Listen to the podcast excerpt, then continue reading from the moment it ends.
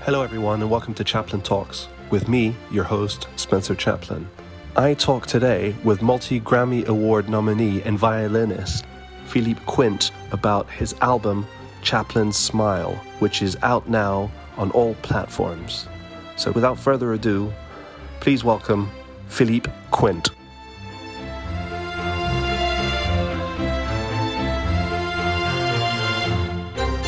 Okay, so Mr. Philippe Quint, thank you very much for coming on Chaplin Talks. How are you doing? I'm doing great. How about yourself? Yes, all good, all good. Just uh, trying to stay busy. Very important. Very important to stay active and to stay positive. Yeah. What have you What have you been doing? Uh, keeping busy, or uh, like in these times? Uh, you know, I mean, each week is uh, different, I guess.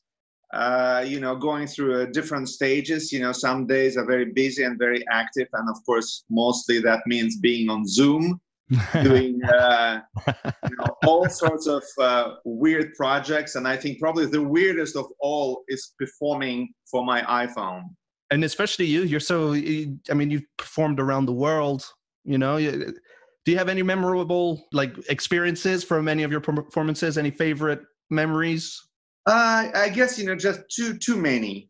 Honestly, too many. You know, like a lot of a lot of special performances last year. I would have to say, 2019 was such a great year. Mm. Uh, you know, it, my uh, debut in Moscow, which is my uh, homeland, essentially, I left when I was a kid. Yeah. So coming back to Moscow performing with the best orchestra, with one of the great uh, legendary musicians, Vladimir Spivakov, who conducted my concert. Uh, you know, I played Brahms concerto. Yeah, that was incredibly special. And then, of course, you know, uh, our concert with you was also unbelievably special. This was a you debut of the Charlie Chaplin Smile. Oh, yes, exactly with you narrating you know so that that was unbelievably special you know? i can tell you i can tell you for me that was probably my highlight of the of the year you know uh, was getting in front and, and and speaking in front of all those people was uh, for the first time please welcome back to the stage philippe quint to perform tango bitterness from 1947's monsieur verdoux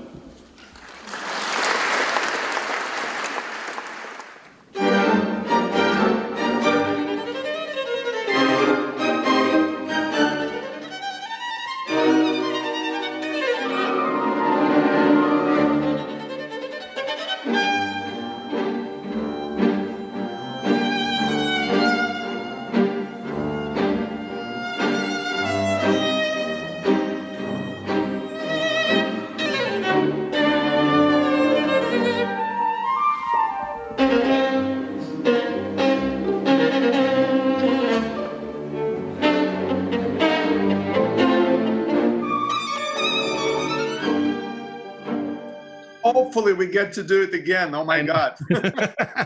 I know there's a lot of catching up to do. I don't want to do this show on Zoom. I was asked, I was actually asked if I could do the entire Charlie Chaplin Smile show. Really? And I'm I'm contemplating. I'm trying to figure out if there's a way. so uh, okay, let's let's do this. So obviously, you, as you mentioned, you come from Moscow. Yeah. So how old were you when you left? Like, so what's your story? Uh, what's my story?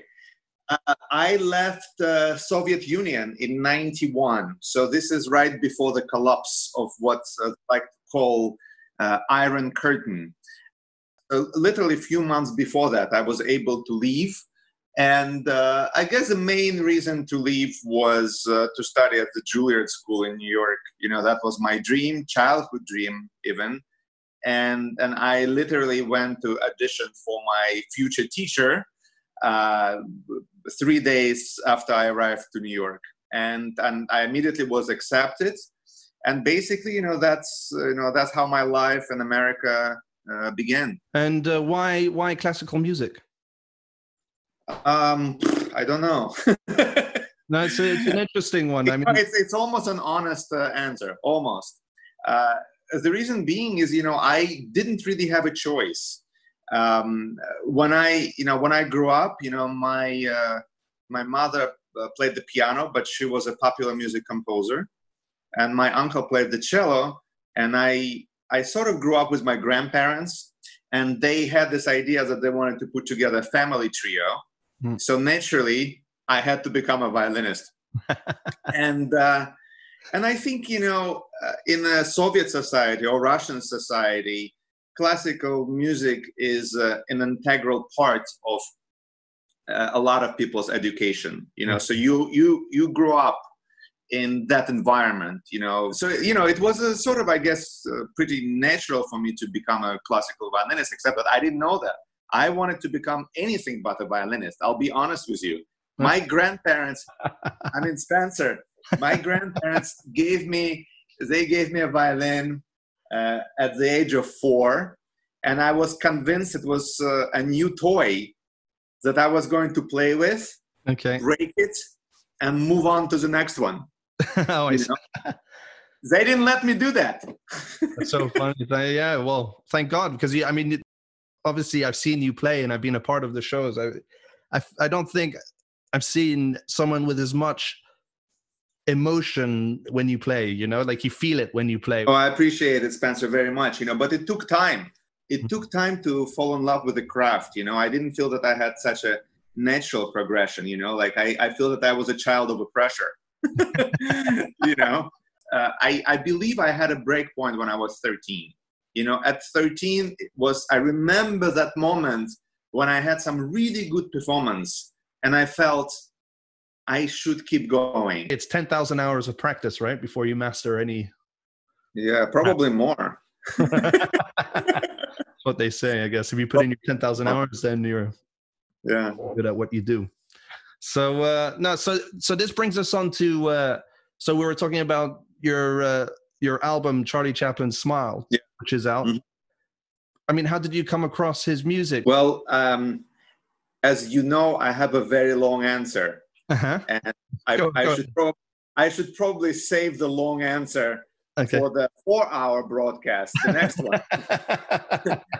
yeah, the short version is that I was looking for a project about four four years ago now. I mean, 2016, I remember, is when it started. Uh, I was putting together um, just a new concept. I was trying to figure out where I want to go with a recording career because at that point I already had maybe 16 commercial albums, and and this was mostly standard classical repertoire, and I wanted to do something original. hmm So in any case, uh, I was on uh, YouTube just surfing, looking for new music, new ideas. Yeah. And and I stumbled across Smile. And I listened to the song and I thought to myself, well, that that would be great. Let's let's see who wrote it. And I see Charlie Chaplin. And I was like, well, surely it's a mistake. He's probably credited as a director of the film where this music was. And I knew the song for ages, like everyone else. Yeah. You know, you know, you I've heard versions of Michael Jackson. I think uh, Oh, Tony Bennett, ex- uh, Nat King Cole. exactly. I mean, uh, I mean, a whole. I mean, Placido Domingo has a version, I think, as well. So you know, it's probably one of the most famous, iconic songs we have.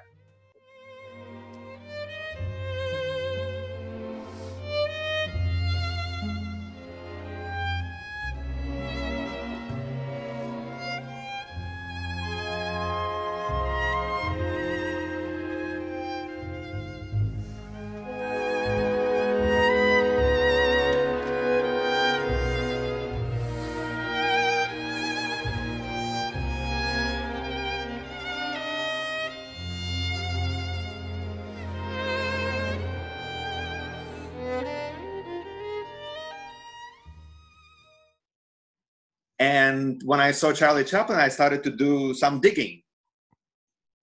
And sure enough, I don't see anyone else credited for the music except for Charlie Chaplin. yeah. So at that point, the light bulb still didn't go off. I just thought to myself, Yeah. why don't I just sort of, you know, I started fiddling around with the song.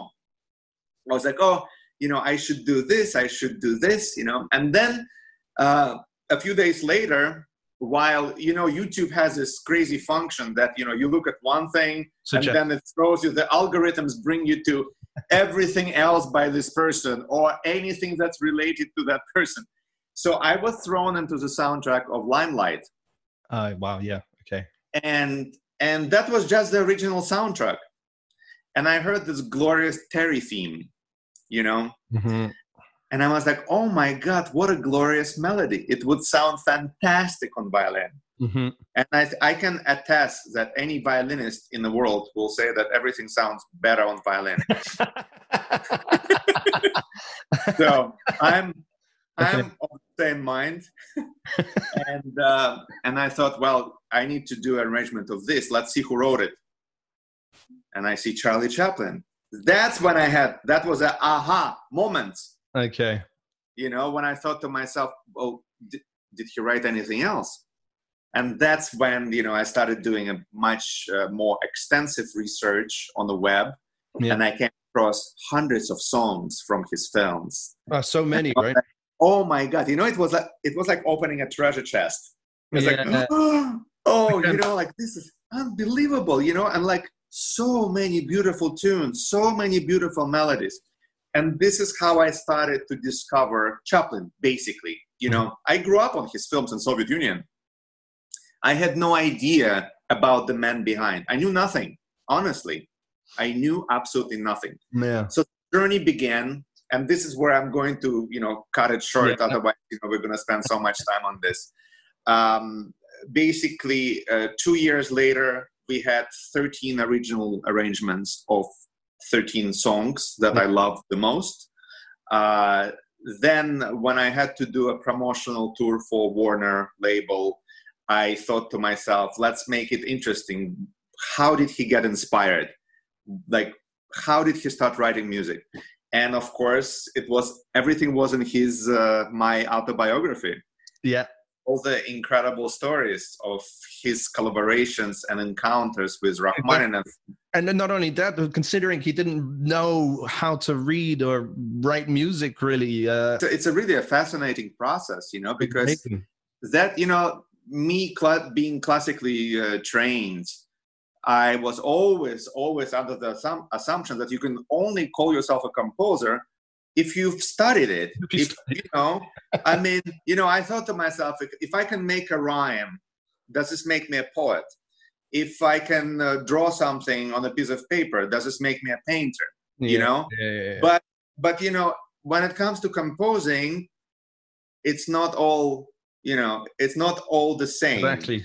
and the one thing about your grandfather is his instincts were second to none.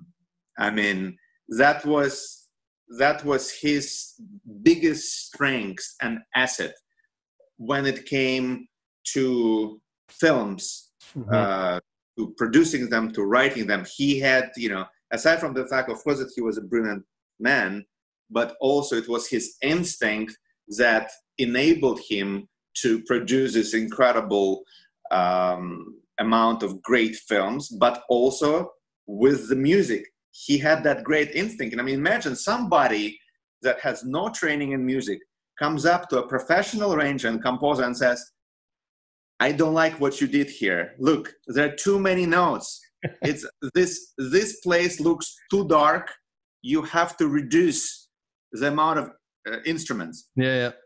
These were his comments. You know? he was he was obviously known to be he he knew exactly what he wanted and he wasn't afraid to let anyone know i guess you know Yeah. It's Which- fascinating. It's Yeah, really it's great. amazing story and so another thing with the live show what- what- the one thing that really sticks out in my mind more when we did the thing in in germany the the concert in germany was when uh so when you played to the jewish barber scene in the great dictator so you're playing you're playing it live with the orchestra and there's a scene in the background and obviously it's a very complicated scene This is, uh, I would say, the funnest part of the show, but Yeah. also the most challenging because uh, I would have to say that it was probably easier for Charlie to choreograph to music of Johannes Brahms, Hungarian, than for me to take out the original soundtrack and to try to match the choreography that he created to the music. Yeah. This is a third generation, you Yeah. know? yeah yeah, yeah. So so basically, what I had to do is, I mean, talk about ten thousand hours of practice. They probably all went into this five minute piece. you know, uh, I must have played with this clip hundreds and hundreds of times, you know, just to try to match. Because what I love about the clip is that he really micromanages the entire scene, note by note, second by second. You could have just done a much easier scene, but trust you to charge to ch- choose the the hardest scene out there. Chose, yeah, it's absolutely true. Yeah, because I, you know, I found, you know, I found the scene to be hilarious. Yeah, and I a great scene. to be absolutely, you know, fascinating because of the such a well thought out choreography, which is, you know, what he had everywhere. For one night only, ladies and gentlemen, do not try this at home.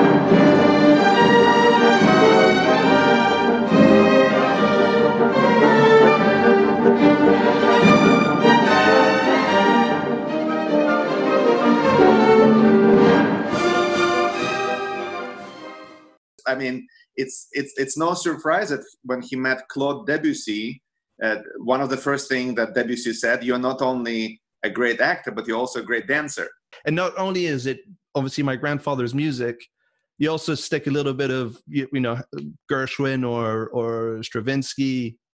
So it's a little bit of a mixture, and I really like that. And I love the fact that it sticks to his music. Well, it's you know it's important to indicate how someone who, as you said, no musical training was able to create so much incredible music. Yeah. So you know, for me, this is the the whole show is about his influences. You know, and of course, I also touch up on his personal life because mm-hmm. for you know, if I was to talk about Beethoven and Brahms and Bach or Mozart, I would always dig into their personal life because what was happening in their life was always on a page in mm-hmm. their music. And for Chaplin, this was no different.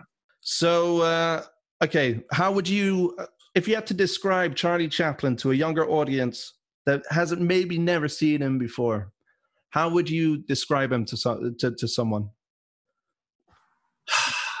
I think you know it's it's actually it's not really difficult. I mean, yes, it is, and it's not. Okay. Uh, probably uh, the simplest way of saying is that it's one of the world's greatest miracles.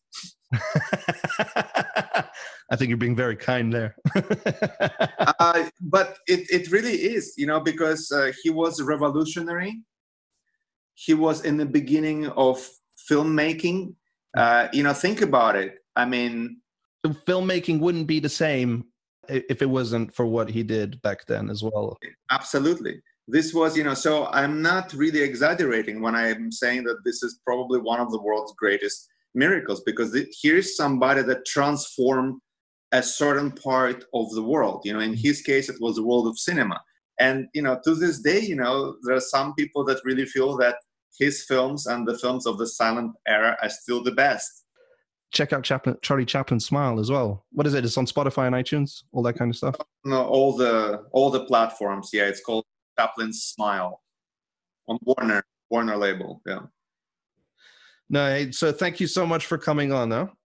Thank you, Spencer. Great to see you. It's really nice to see you. I hope we get to catch up uh, very soon at some point. You know, when this is all over. I hope so too. I'm sure it's it's gonna happen. Have a good day. Yeah. Take care. Bye. You too. Bye. Bye. Bye. Bye. Bye. Cheers.